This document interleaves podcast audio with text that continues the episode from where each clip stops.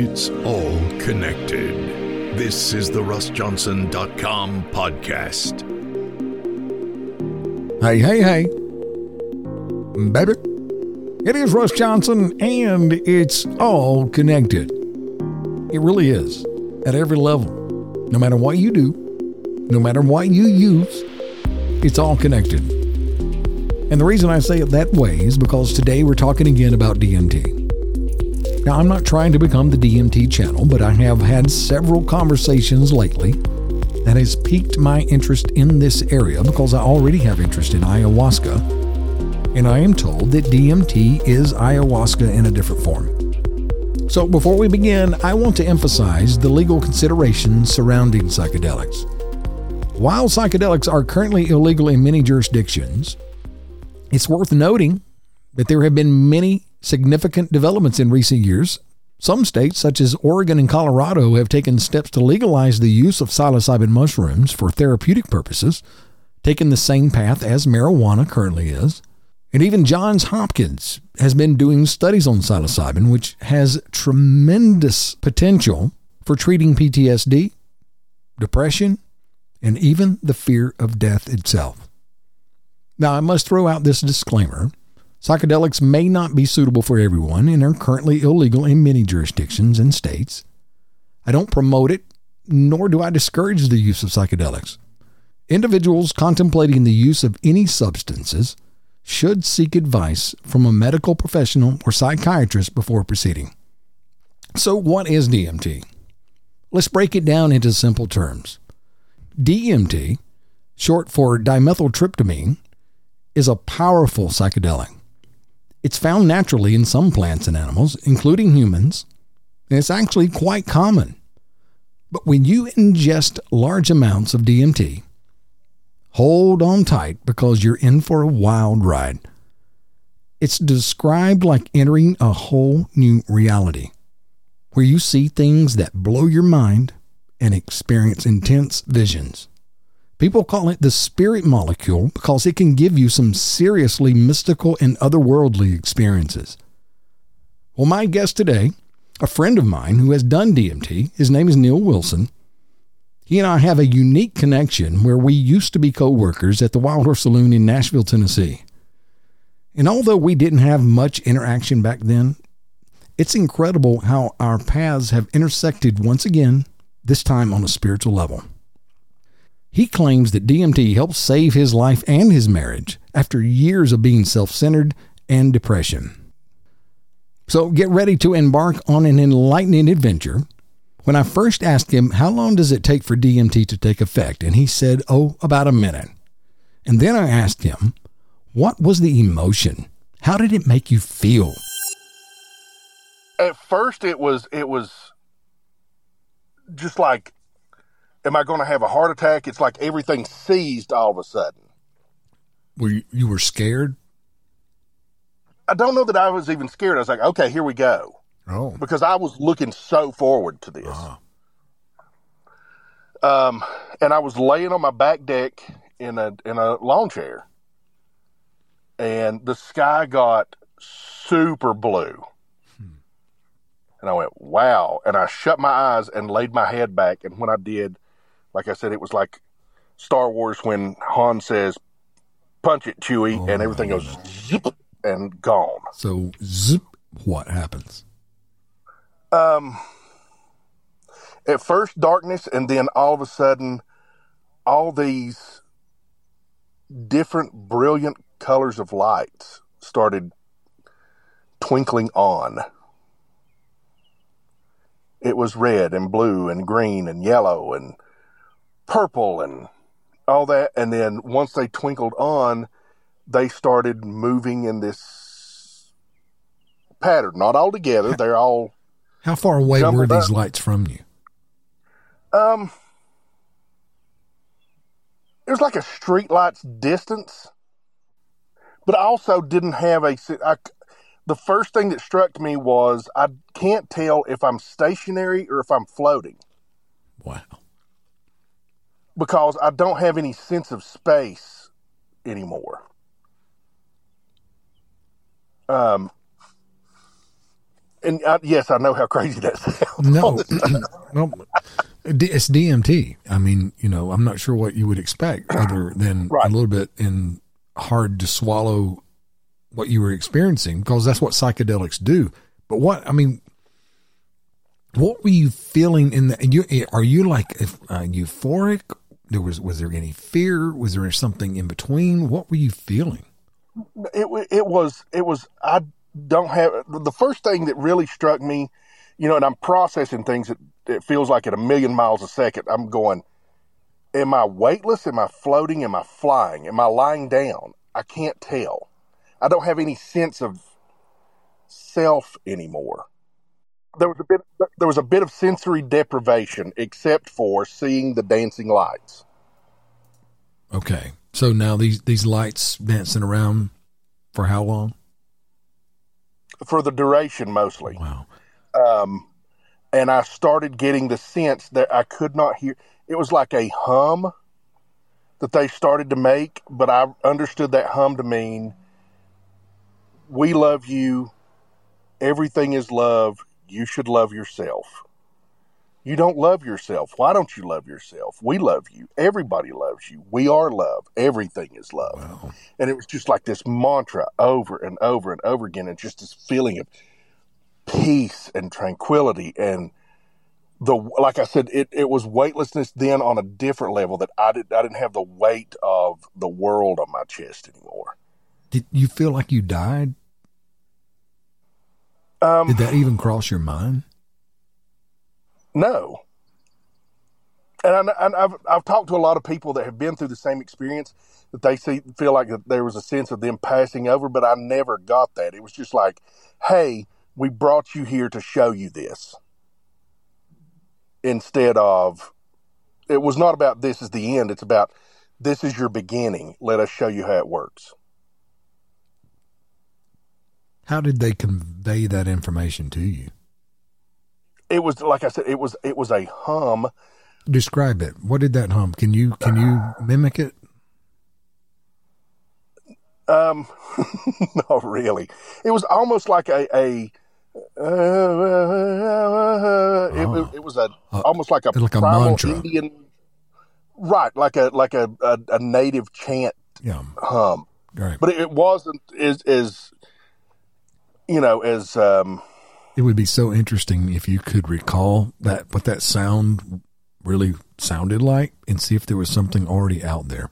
What I've discovered through my spiritual path is that you know, I didn't read books to come to my understanding, but when in the end when I look back at this, hindsight being 2020, my beliefs were discovered thousands of years before I ever found them. And you know, I think that's um, sort of what's happening here in a fast forward type way. Just uh, it, it dumps it all all of a sudden, like boom. You'd never thought about it. People that take the the path that I went down, which was a contemplative path, it took you know it takes a very long time, decades, to come to understandings that it seems like people who are D, doing DMT gain in an instant. It's that oneness and love and just all the seeing how we're all connected and DMT is somehow opening that gate so that people who have not really dedicated a lot, a, a big portion of their lives looking for it, all of a sudden get it. True. tr- very true. It, it it's like oh man, see you read War and Peace. Here's the cliff notes. Wow.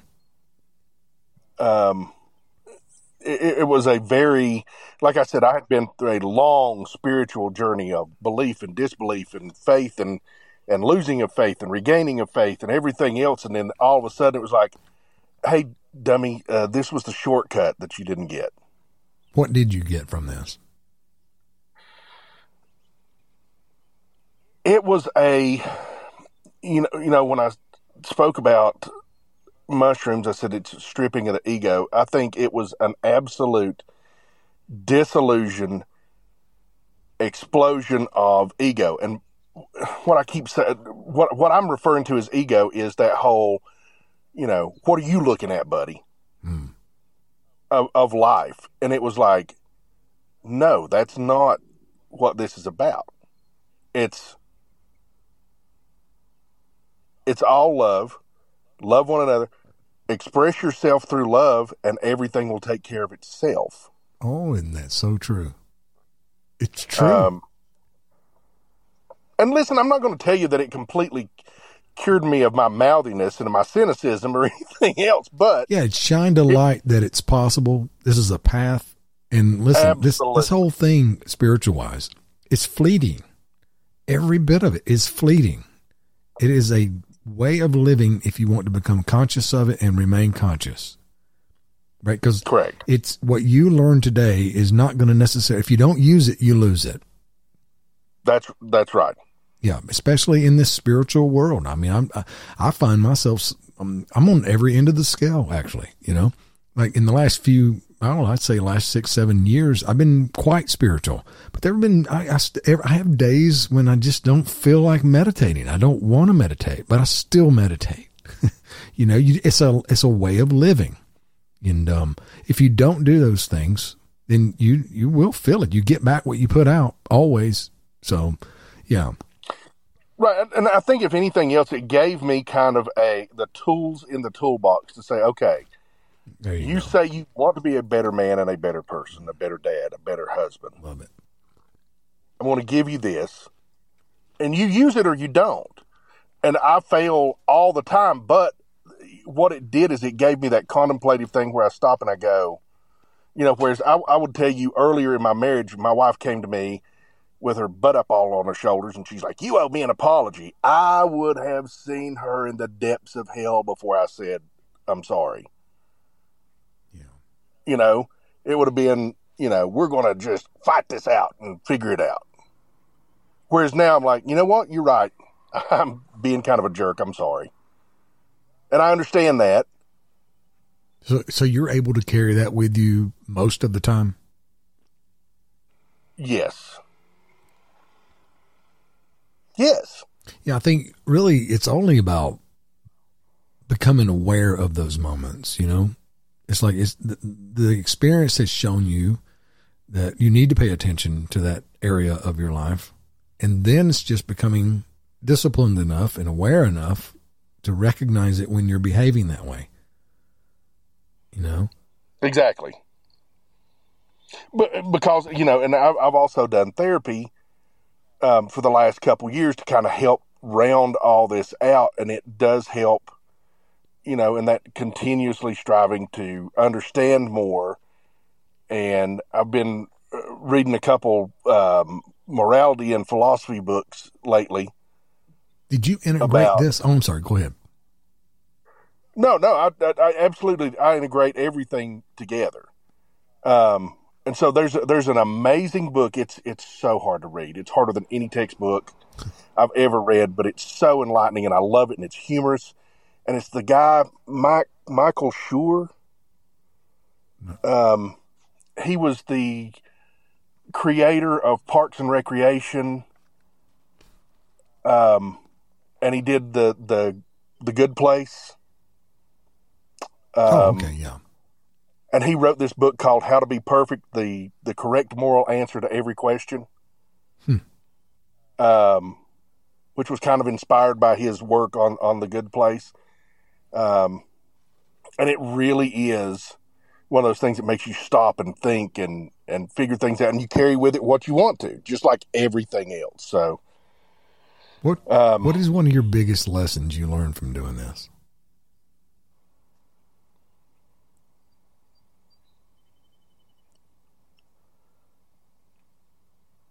That at the end of the day, I don't matter it's what I do and how I'm and how I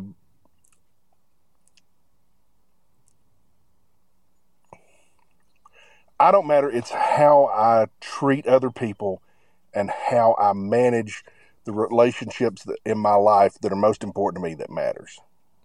Wow, what a good lesson. My goodness. Would do you recommend this to other people? Um, let me ask you this: Who do you think it would benefit? Boy, that's a baited question. Um, there are a lot of people that that I see that are especially hung up in the rules and doctrine of religion. Religion. Yeah. That I think it would greatly behoove. Yeah. The problem is, I'm not sure that they're, and, and this is where I think free people, you, you hear people having a bad trip, right? And I think it's because they're not ready or willing to let go. Yeah. You know, that's a natural instinct. Um, when I tried to, I took a class on how to astral travel, and they teach that um, there's a point where your body will start trembling, and it does, and it scares you and shocks you back into your body every time. So, in the same way, you just have to relax and allow it to happen. And it's a hard thing because the ego wants to hold on, you know. And I think when you talk about dissolving the ego, I'm not sure you ever really get rid of the ego, but you can learn to, No. to manage the ego. You know, we have to have the ego just to, you know, eat breakfast, you know, Exactly, right. but learning how, and that really, that comes down to just becoming aware. You know, your awareness, the level of awareness that you gain is the game. It really is the game to become aware that it's, when you say it's, you don't matter. Well, you do matter and you matter just as much as anybody else, but you're putting other people first, probably for one of the first times in your life. And look, it's all connected. Every bit of this at some level is connected. So we all matter. But when you can become aware of your behavior and how it's affecting other people, um, man, you've you've gained. I can't even tell you. It's, it's leaps ahead of the average person because most people are self-absorbed throughout their entire day. I saw what Oh, absolutely. just reacting to everything that's happening around them, unaware, some of them even knowing what, you know, how, what the effect is that they're having on other people. You know, it goes down to something as simple as like when you're driving down the road, just, you know, being a good driver, you know, in every, if you can do that in every moment, which is, I believe is the goal. I mean, you're, that is part of the spiritual path, I believe. It's true, and it, you know it goes back. I'm I'm starting to learn. You know, one of my big lessons. I'll say starting to learn. I, one of the things that has occurred to me because I didn't really apply this to a lot of things later in life was that you know when I was um, running security at the Wildhorse back in the day, Yep. We worked together. we did. Um, whenever a situation went down within reason, I felt like if I got to the situation where I had to put my hands on someone to remove them from the premises, I had lost. So I really did try. I really did. Um, well, you had to have some that discipline to work at the Wildhorse because you know that was a they were Sodom and Gomorrah, baby. sort of yeah. I, I'm waiting for another couple people to die before I can write the book so I don't get sued. Oh my goodness. Keep my name out. but um, it, it, it, was it was controlled chaos. But it, anyway, it you know when someone had gotten to a certain point and everything else, if I lost my temper or I let a situation escalate to where I had to grab hold of someone, I never felt good about that after the fact. Tell me how, how did your beliefs change? Um, I read the Bible cover to cover. Oh yeah, you've told me you read it cover to cover three times. Yes, the first time, almost, um, you know, just to say I did it. And then when I started thinking about it and contemplating, I read it the second time to try and go, did I read what I thought I read, or was I just plowing through this and misunderstood some things? Um, and so I took a little more time the second time. and then the third time I really dove in, you know, highlighter, thought about, okay, did I, okay, so we don't have, um, you know, a voice to hear behind that. So what if the tone of voice and I'm reading this is different? What if I change the tone of voice? Wow, what an observation. You know, how, how does that change it? Mm-hmm. Um, and it, the third time really soured me on the whole ideal. Why? What happened? There was just so much rules and laws and anger Hmm. and misogyny and I agree with you. It doesn't make a lot of sense in, in that regard. no and and, No, wait. and so let me, let me like- back up and say, listen. There's a lot of truths in the Bible, so, but some of that stuff, like you have described, is yeah, it's a bit of a problem for me. Right. And, you know, I also went back to, and I was like, okay, so I'm down with the red words, and I really kind of like James, and the rest of it, I'm just not down with this. I'm not okay with this, as a matter of fact. Even the red words, which means the words of Jesus, Right. um, they were passed down. So there's lots of room for error here. People's egos, once again, get in the way and make it say things that they wanted to say or leave things out that need to be there. Um, yeah, there, Right. there's there's lots of problems. Listen, I'm not. I, I think religion is a good thing in the regard that it provides a community, it provides purpose, friends, you know. But if your only growth, spiritually speaking, is when you show up to church on Sunday, then you're probably missing the mark just a little bit. Because we're meant to delve a little deeper. We're meant to um, do our research. You know, you clearly started your path reading the Bible. And man, Right. your conclusions, I think, were quite helpful. And I'm sure you still use things that you learned in the Bible to this day.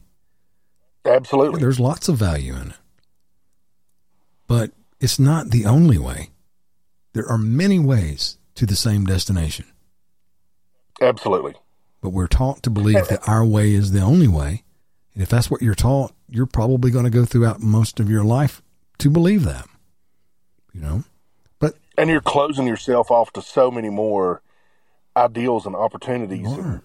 It's true. Yeah. Yeah. If you're not if you're not willing to entertain a bigger picture, then how can you ever learn a bigger picture? It's, it's for real. Yeah, you got to be willing to step outside the box. Your spirituality is not a box. it's No. it's it's all this stuff. It's every belief. There is no.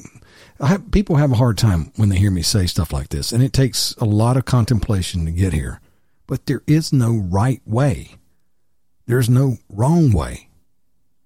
It's it's all the way. Every bit of it, every decision you make has consequences, and from those consequences will determine whether you're going up and down the scale of growth. Well, and you know that again, and I know I keep going back to this, but that is the ego. That is, is. you know, that's the the natural way your mind works is to protect you. Yep. And so everything your mind does that you think is all messed up and everything else, really all it's doing is just trying to build a barrier or a box for you to put things in and keep it safe. And so if you're not willing to get rid of that box and understand everything else that's around you that's beneficial that may or may not necessarily fit in your little box, you're missing the point. Yeah, I agree with you on that. What kind of practices do you have in a spiritual sense? Um, It's okay to have none, as- by the way. It's okay. well, I mean, as as far as you know, I still, um, I talk to the higher power. Okay, so you, you when you, you pray, I pray. okay, and when you pray, are you doing all the talking or do you listen? I talk first and then I listen. Well, hey, look, that's a good little mixture. You know- yeah, It's it, it's just like therapy. Sure. I unload everything, man, and I'm wound up tight, and this is and this and this and this is going on.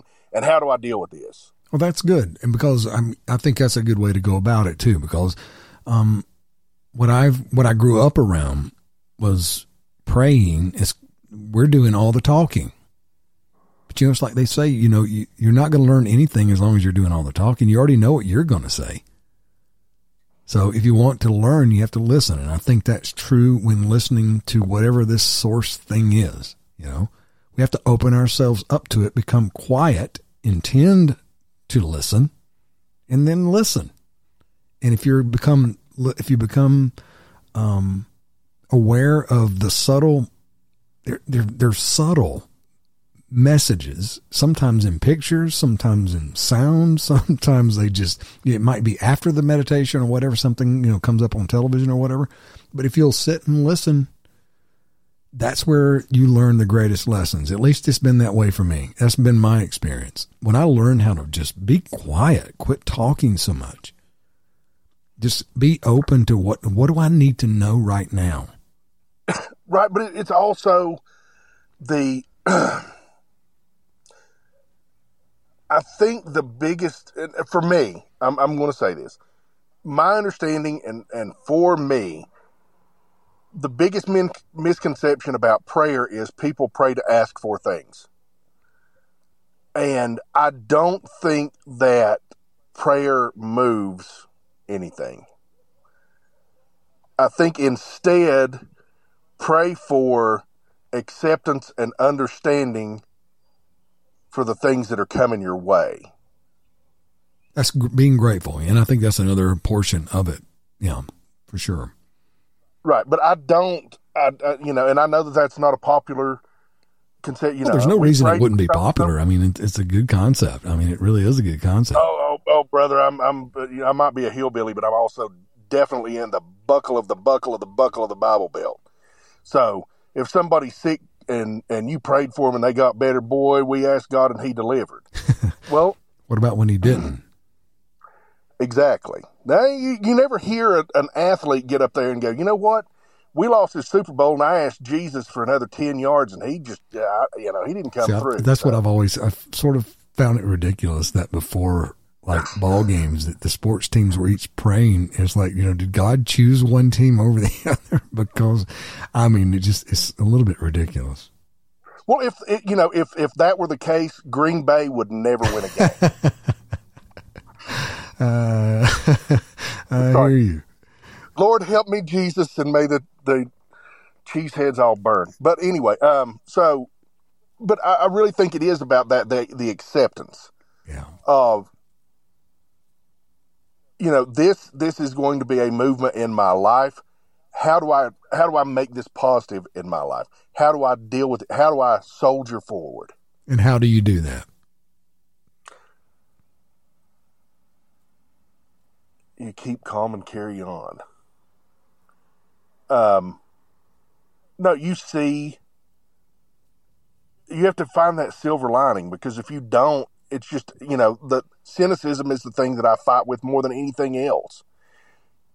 And if I if I don't stop myself and sit down and take a deep breath and find that silver lining, I'll drive myself back crazy again and have to take DMT again. You think you'll ever do it again? Um, I sincerely doubt it. Yeah, I think that's that's encouraging too to anybody that hears you know about psychedelics. It scares the heck out of them, especially if they've never done it. It sounds so much more than well, I don't know about more than it really is because it's pretty intense, but it's nothing to well, be scared me, of. You know, yeah, it's it, it it's not anything to do with fear. Why I say yeah. no, it was more because my experience was so profound and so life affirming and changing and everything that I I'm afraid more that I won't have the same experience. So you don't want to do it again.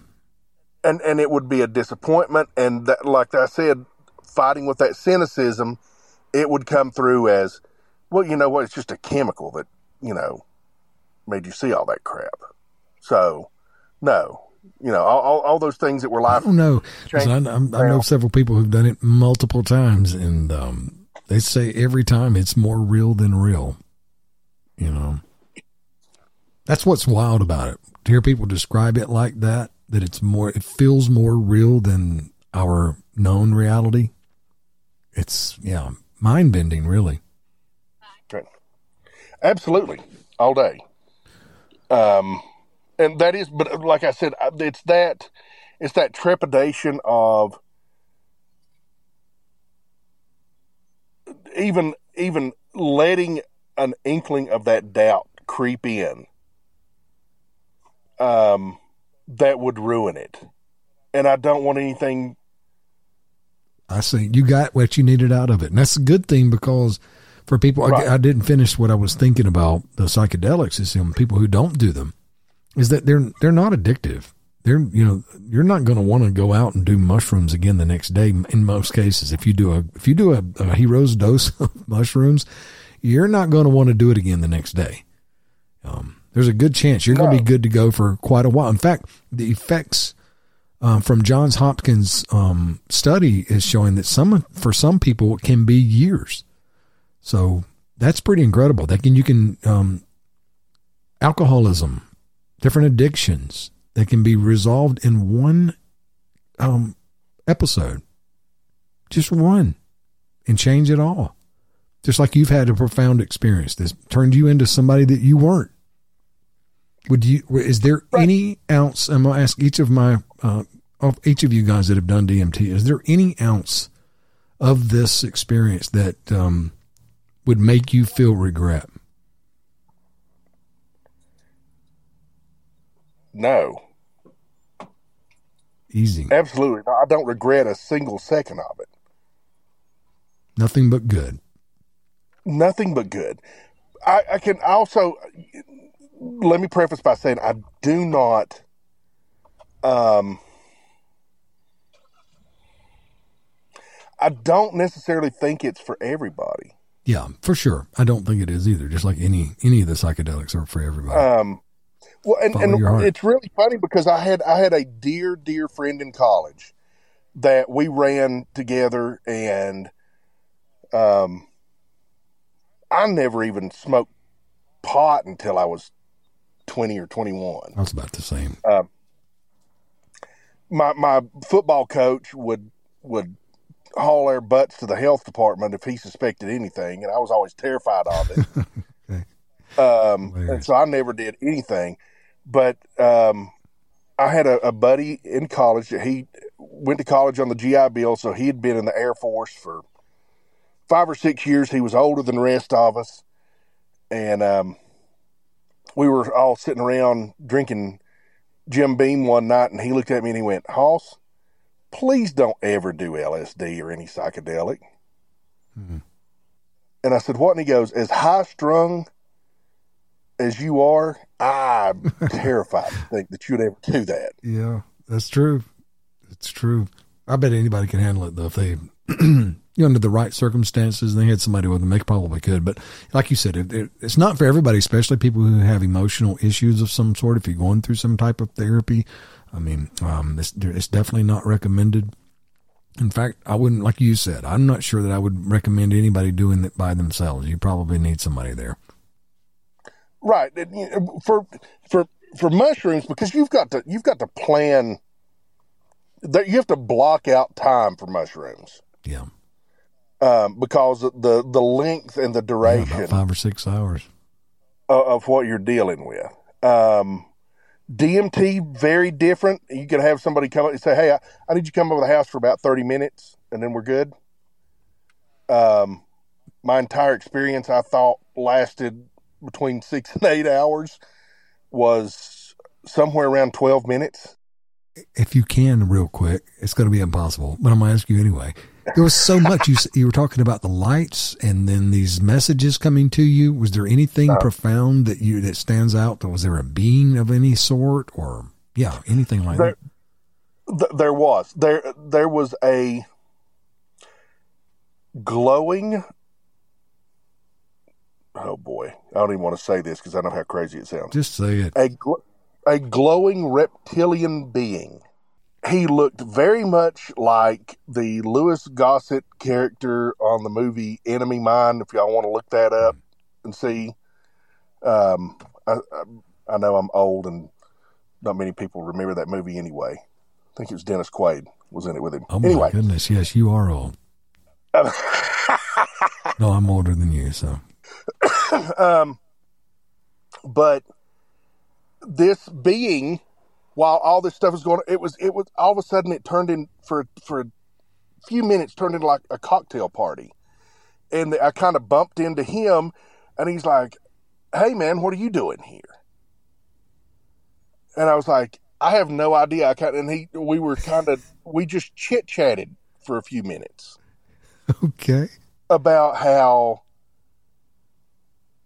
you know need to change how things are going. And now whether that was change things within ourselves and how we perceive things and how we manage things and how we do things.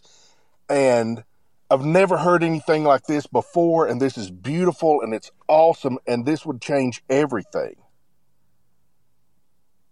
And whether that being was a part of this whole dancing lights or whether it had taken DMT somewhere in some other crab nebula or whatever and shown up and was like, what's this big fuzzy hillbilly doing here? Oh my goodness, what a thought. What a Um, thought. That is interesting to even think about. Wow. Yeah. Right. It seemed like there were other beings there, but it was kind of like, you know, we were over in the corner. We'd bumped into each other. So it's like before I even got a chance to go and mingle or see what else was going on, it literally was like being poured out of a bucket. Just boom. And you're, I was back on my back porch and I'm staring up at the sky and it's brilliant blue for a second and then everything kind of fades. And I was like, whoa. Oh, when you say it fades, it was over? It, yeah, it was done. It was the, the the brilliant sky blue and everything went back to regular blue. All the other colors that were brilliant that I was looking at because my eyes were are, are open now. Everything kind of goes back to normal. And the first thought is, you know, well, dadgummit, I thought I had latched onto something. So you remember every, bit of that? bit of it. Oh my Um, goodness. and like I said, I really felt like, and, and, and the second thought was I was freaking out because I was like, oh my gosh, did my wife come home? My kids here? Where they, they they come in, see me asleep on the porch and leave? What's going on? Because I really thought I had been out between five, six, seven hours, whatever. my goodness. You've been partying. You've been at that cocktail Yeah, and then I all day. checked my little Apple Watch and I was like, what do you mean it's 12 minutes? Wow. Yeah, it's hard for someone like me who hasn't done it to wrap my head around. That's for sure. But it sounds amazing, really. Right. So, so it almost it it it it also brought me back. uh, The first thing, one of the first things that I thought of was the verse that, you know, basically time doesn't exi- exist in heaven. That a day is as a thousand years, and a thousand years is as a day. Yeah. There you go. And you're Mhm. like, mm, mm. Man, I'm, I love this conversation so much. I'm I'm so terribly interested in people who've gone through this. As you know, I've mentioned to you that um, I'm I'll have three people that I've spoken to about DMT, and your story is as interesting as any of them. Well, I do have one last question for you though, and that Okay. is, what do you believe happens when we die? Um, I know energy can neither be created nor destroyed. Okay. Now, whether that energy means that I turn into dust and worms eat me and they get that energy and go on, or whether I pass through into another dimension, I get to go back to the cocktail party, I, I don't know. That's about as honest as you can get, Neil. and and and so I have developed a new philosophy, which is that of a militant agnostic. What does that mean? It means I don't know, and neither do you. It's true. We don't. None of us really know. yep. It's all, I'm like what you said at first. I mean, I believe there's no way to kill this thing, right? It's got to go somewhere. That's all I really know. All I really know is that it, it doesn't end here. There's no way it ends here. The energy has to go somewhere. Right. This is not a rudderless ship, friend. Yeah. There you go. There you go. It, we there is a steering in the cosmos, regardless of what you want to call it, what you want, what name you want to attach to it, or anything else. It is steering us, and there are are absolutes that must be adhered to, and the the more that you adhere to, and the better that you make yourself and your family and your loved ones and everyone about you, the better chance you have of ascending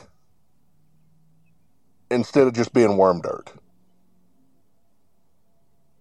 And and maybe we just get spanked and sent back and said, "Yeah, you screwed all that up, pal. Try it over again."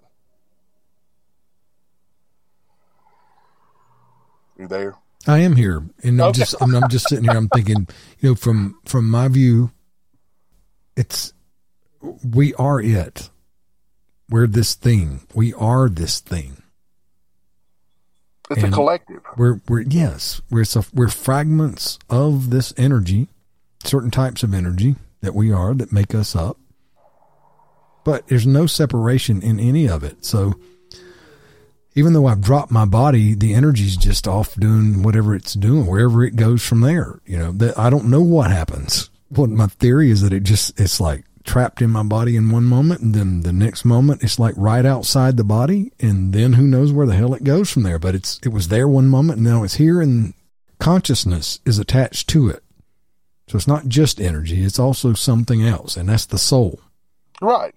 But I also I don't know that you get to carry that because I don't remember where I was in 1946.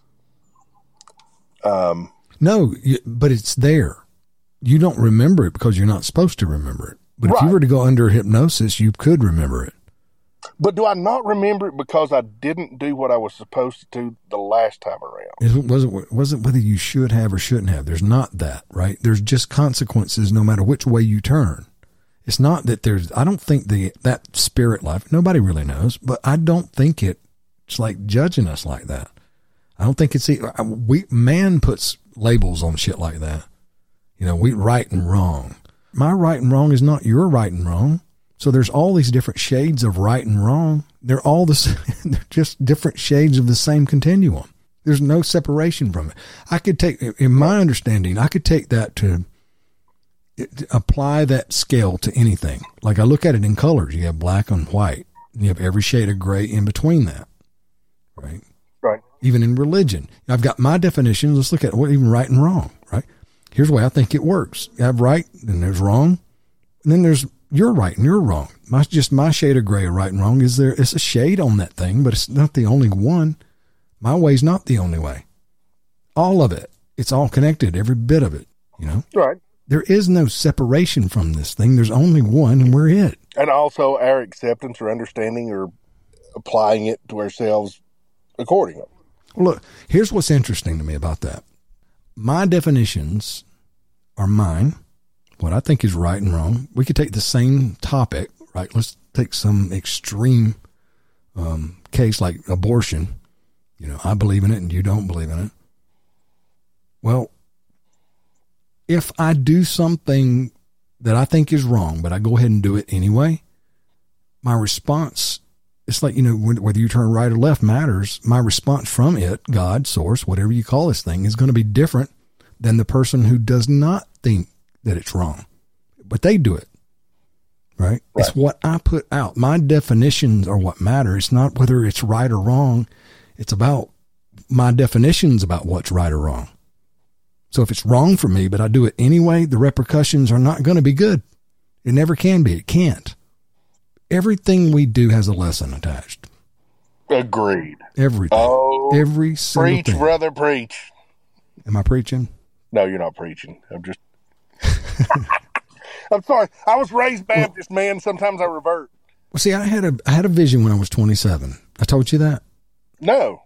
Yeah, I had a vision. I was at the Wildhorse, and I was backstage one night, I was I started questioning things when I was 17. You weren't in the green room, were you? yeah. sure was. Some some backstage, There- not in the green room originally. in The green room at the Wildhorse. Oh, really? wow. I had no idea.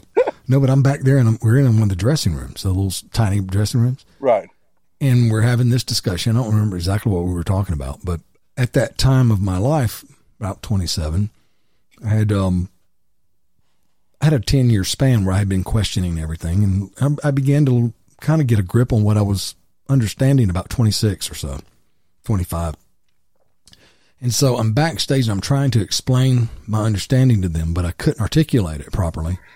and so they were like laughing at me, you know, and I just remember walking away from that conversation so freaking frustrated. And I went to the green room. And just as I'm about to sit down, in motion to sit down, I, Neil, I could, it's, a, it's like trying to describe an acid trip or a mushroom trip or a DMT trip. For a moment, for a flash, I could see how everything was connected. Everything and I understood it for that split. And then pum, I'm back in my body. I literally was in a, my vision was in a different world, but I'm now back in my body.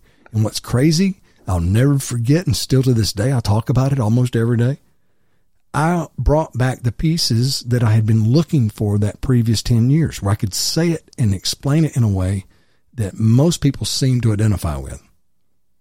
And what I tell people is like, you know, when you hear the truth, you know it. I don't need to convince you of anything because I believe when it comes to spirituality, when you hear the truth, it resonates. You know whether it feels right or not. If you're willing to listen to that, you'll you'll recognize that it is all connected. There's only one of this thing. Absolutely. And, and and that's one of the biggest problems that I have with church and religion is, you know, they God is love, and then immediately after that is, but the Bible says that you shouldn't do this and this and this and this. wait wait wait wait wait. Yeah, that's just control, man. That's part of religion. Religions of all sorts. It's not any particular religion. They don't have like a, no particular one has a monopoly on it. There, it's a control thing. You know, I, I think that religion, well, largely to control people, yes, but also people, I think people who have come to the truth of source and learning how to work with it. You know, we're talking about praying and meditating and um, using our thoughts to, I guess, uh, influence our experience. Where was I going with that? I don't know. yeah, I don't remember. But it's true, whatever I was going to say. man, you, you've been fun to talk to, man. Hey, brother, I love you to death. I always did. I know you don't remember me, but I remember you. Oh, come on, Neil. I, I definitely remember who you are, and I truly appreciate you being here today and sharing your story. And for anybody that's out there listening, if you've had a similar experience, I would love to hear from you too. All you have to do is reach out to me on my website, or you can call 864 259 2599 and let's hear your story. They're all fascinating to me. If you have a spiritual journey of any type that you want to share with the world, here's your platform. Reach out to me. Thank you for listening. I'm Russ Johnson. It's all connected.